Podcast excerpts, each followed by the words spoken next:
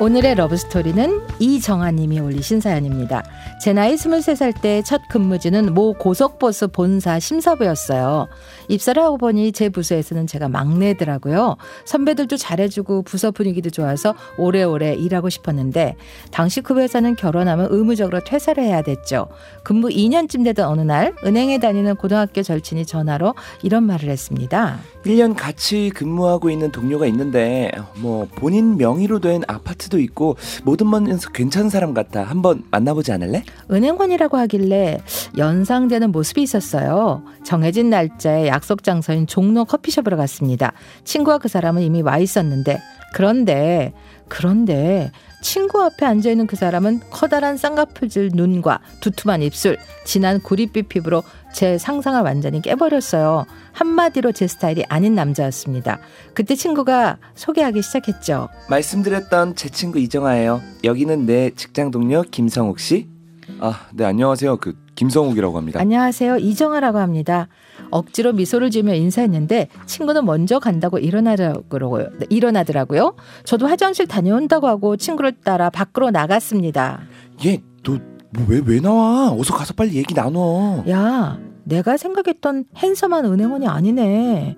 아, 시골에서 잔뜩 꾸미고 처음으로 상경한 남자 같아. 야, 첫눈에 어떻게 하냐? 아주 괜찮은 사람이라니까. 얼른 들어가서 얘기 좀 나눠. 야, 기다리겠다. 나 적당히 얘기하고 빨리 헤어질 거니까 나중에 나한테 뭐라고 그러지 마. 그렇게 하고 들어갔는데 이 남자가 이러는 거예요. 아, 퇴근하고 바로 오셨을 텐데 배고프시죠? 뭘 좋아하세요? 그 제가 저녁 식사 대접할게요. 아, 저 저녁 안 먹어도 돼요. 그냥 갈게요. 아유, 무슨 말씀이세요? 지금 시간이 몇 시인데. 저도 배고프니까 같이 가요. 네? 아니, 같이 가요. 마음 같아서는 바로 집으로 가버리고 싶었는데 소개해준 친구 얼굴이 떠올라 어쩔 수 없이 따라 나섰습니다. 근처 경양식집에서 그는 함박 스테이크를 두 개 시켰고 저는 말없이 식사만 하고 일어섰습니다. 정아 씨, 연락처를 좀 알아도 될까요? 아, 예. 친구한테 물어보세요. 아, 네, 알겠습니다. 아, 댁이 어디세요? 모셔다 드릴까요? 아, 아니요. 괜찮아요. 여기서 지하철 한 번 타면 돼요. 아, 그럼 제가 지하철 타고 가시는 거 보고 갈게요. 가시죠. 아, 괜찮은데요. 아니, 어디까지 표 끊으면 될까요? 역곡역이요. 아, 역곡역이요? 아, 여기 표요. 그 조심히 가세요. 오늘 즐거웠습니다. 그렇게 첫 만남을 마치고 지하철 타고 집에 왔는데 집에 오자마자 친구 전화를 받았습니다. 겉모습만 보고 결정하지 말고 몇 번 더 만나 보라니까. 아 그래도 내 스타일이 영 아니야. 아 외모만 보고 결혼했다가 우는 여자들이 얼마나 많은데 너 아직도 정신 못 차렸니? 철 좀 들어라. 어? 야 암튼 몇 번 더 만나봐. 아 그래 사실 굉장히 마음을 써주는 게 느껴져서 맨 처음 볼 때마다 헤어질 땐 느낌이 좀 괜찮아졌는데 뭐 지하철에서 표까지 끊어주고 진심이 느껴지긴 하더라. 아이 그거 봐 그거 봐. 어? 근데 이게 웬일인가요? 두 번째 보니 그 사이 제 시력이 나빠졌는지 처음 느낀과는 좀 달라 보였습니다. 그 후 몇 번을 더 만나보니 성실하고 생활력이 강한 남자라 든든하게 느껴지는 면이 있었어요. 제가 근무하는 회사는 9층에 있고 커피숍은 4층에 있는데 그는 근무 시간 중인데도 시간만 나면 화양동에서 제 회사 건물 4층 커피숍에 와 있다고 연락을 해왔습니다. 여보세요?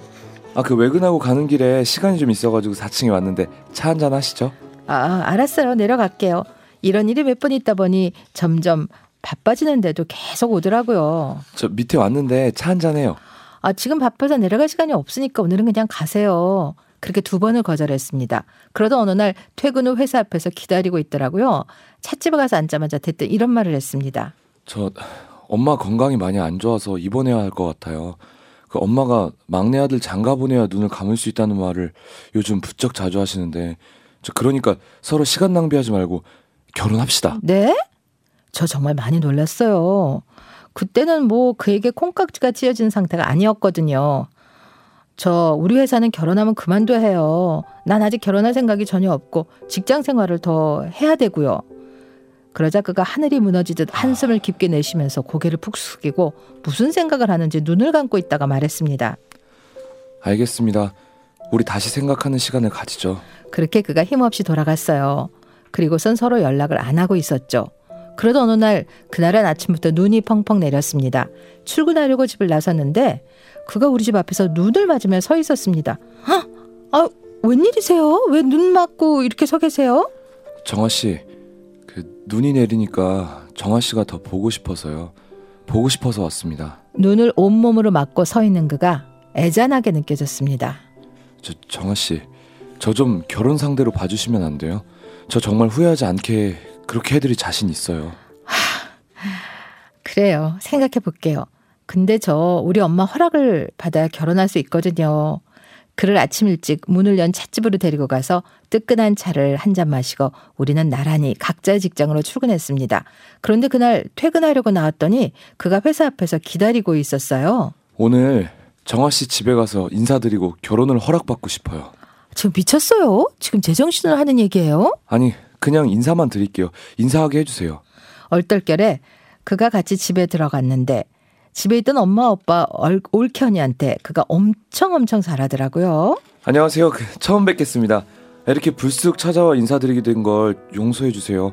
저는 정화 씨를 너무나 좋아하고 사랑하는 김성욱이라고 합니다. 넙죽 큰절을 하고 성욱 씨와 동갑인 오빠랑 술 한 잔 주고받으며 화기애애한 대화가 이루어지더니 둘이 살짝 취했더라고요. 성욱 씨는 늦은 시간에 집에 간다고 나서더니 집 앞 몇 발자국을 걷다가 눈 속에 넘어졌지 뭐예요. 엄마가 보시고 걱정을 했습니다. 아이고 저 사람 저러다 얼어 죽어. 일단 집으로 데려와. 빈방에 재워야지.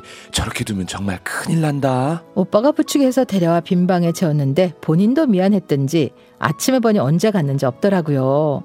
집에 온 첫날부터 실수했지만 오빠는 남자끼리 대화를 나눠보니 괜찮은 사람 같다며 결혼하라고 부축했습니다. 저는 늘 믿고 지내는 오빠 말에 마음의 결정을 하고 말았어요. 그렇게 만난 지 9개월 만에 결혼했고 금쪽 같은 아들 하나 두고 39년째 서로 가려운 것을 긁어주며 알콩달콩 잘 살고 있습니다. 그가 결혼 전에 했던 말이요. 저 정말 후회하지 않게 해드릴게요. 그 말대로 저는 결혼을 한 번도 후회해 본 적이 없네요. 근데 아직까지 그에게 사랑한다는 말을 해본 적이 없어서 오늘 방송을 통해 남편에게 전하고 싶습니다. 우리 가족 위에 온힘 다해 살아온 우리 남편 많이 고맙고 진심으로 사랑합니다.